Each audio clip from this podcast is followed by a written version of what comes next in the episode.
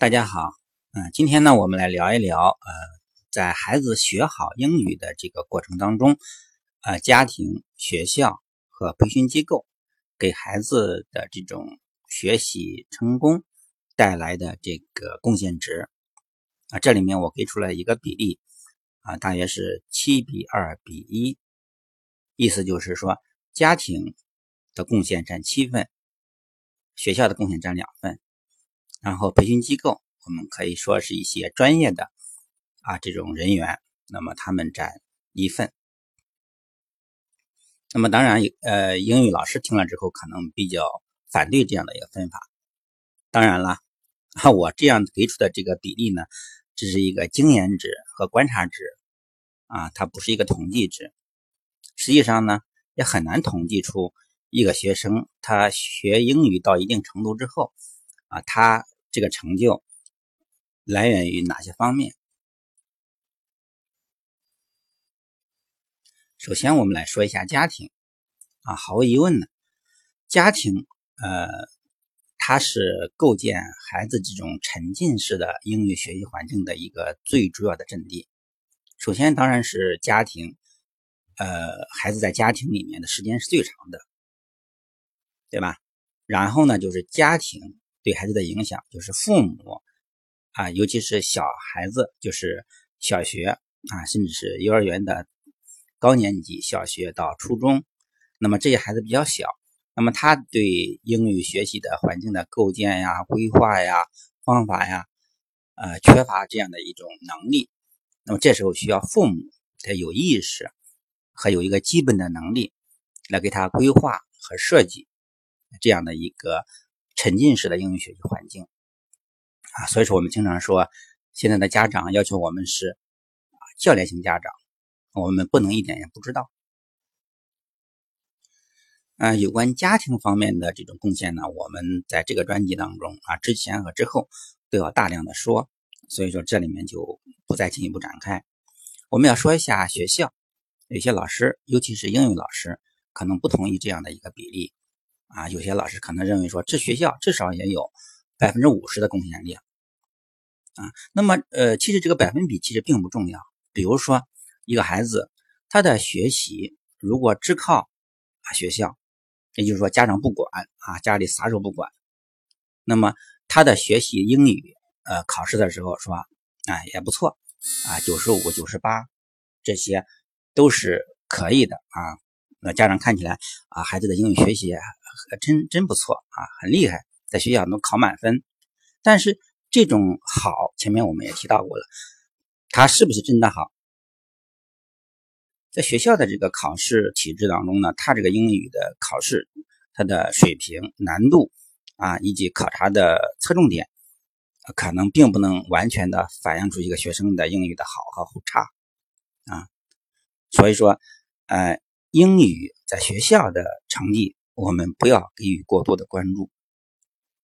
那么，英语老师他们怎么做才能更好的帮助学生提高他们的英语水平呢？啊，英语老师可能就说了啊，如果我指导学生在家里学习，那么我们学校英语的作用在哪里呢？其实，这种中小学英语老师的这种危机感。或者是说啊，如果学生在家里完全能学好，那为什么还需要我们？这种危机感和大学各科老师的危机感是一样的。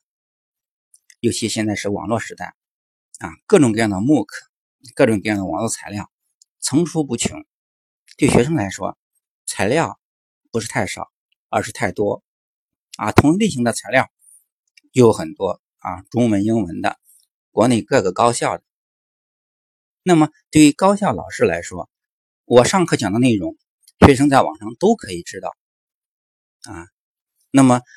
网上的这些资料讲的可能比我讲的更好。那这时候，我作为一个老师，我的存在价值在哪里啊？这种情况下，就要求我们老师要调整我们的心态，调整我们的策略。也就是说，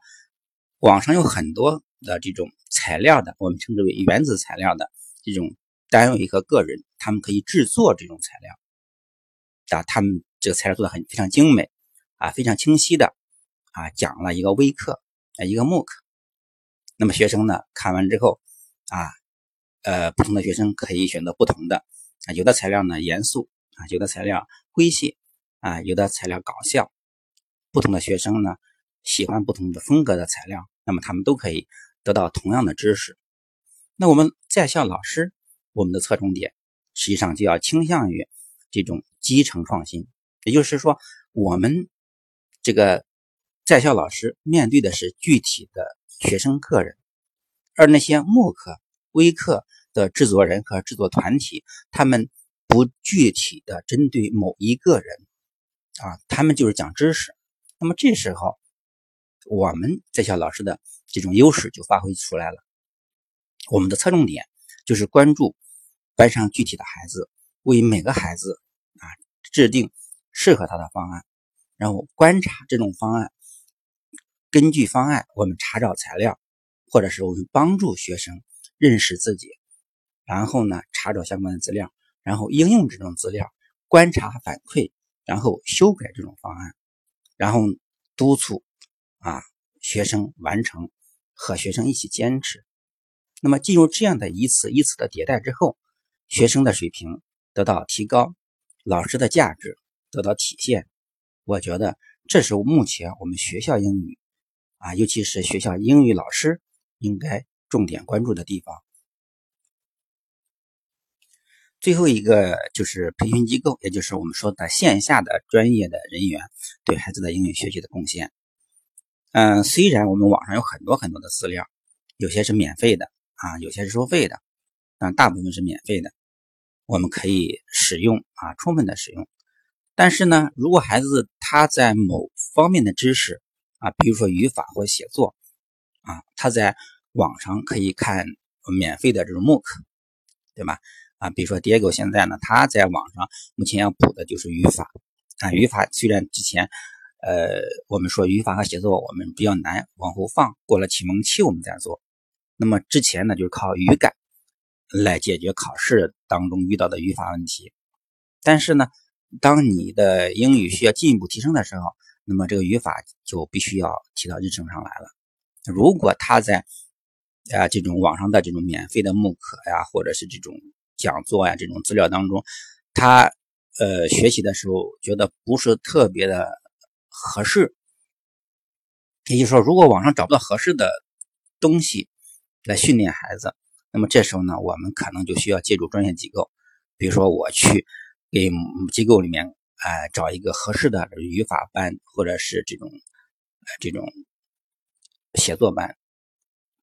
如果家长水平够的话，可以来辅助指导啊。比如说，对我来说，我水平不太高，但是我略懂一些，那么我就可以辅助孩子在网上啊学习 UC 伯克利的这种语法写作。那么孩子在听课的时候，在写作业的时候遇到问题，我还可以伸手帮他一把。那么有的家长说我英语比较差，我帮不了，那这个时候呢，你可能就需要呃让孩子呃去寻找专业的线下人员，那么为你服务。也就是说，针对孩子的薄弱的地方，而线上的这种资资源啊无法解决的时候，你可以寻求线下的帮助啊。但这种帮助呢是按需而来的啊，你不能说把孩子全部扔出去啊就不管了。我需要这一段这个方面的这种专业人员，那么我请啊我送到去某个班级啊课外的培训班，那么学完之后我就收回来，继续我原来的这种。训练和培训，我想经过这样的学校、家庭和培训机构的啊这种协作，那么才能够让我们的孩子的这种英语学习潜力发挥出来。那么在我们的孩子的这种学习这种关键期啊，我们英语学习的关键期啊，能够达到一个非常非常高的啊，让家长、学校和孩子都很满意的这样的一个结果。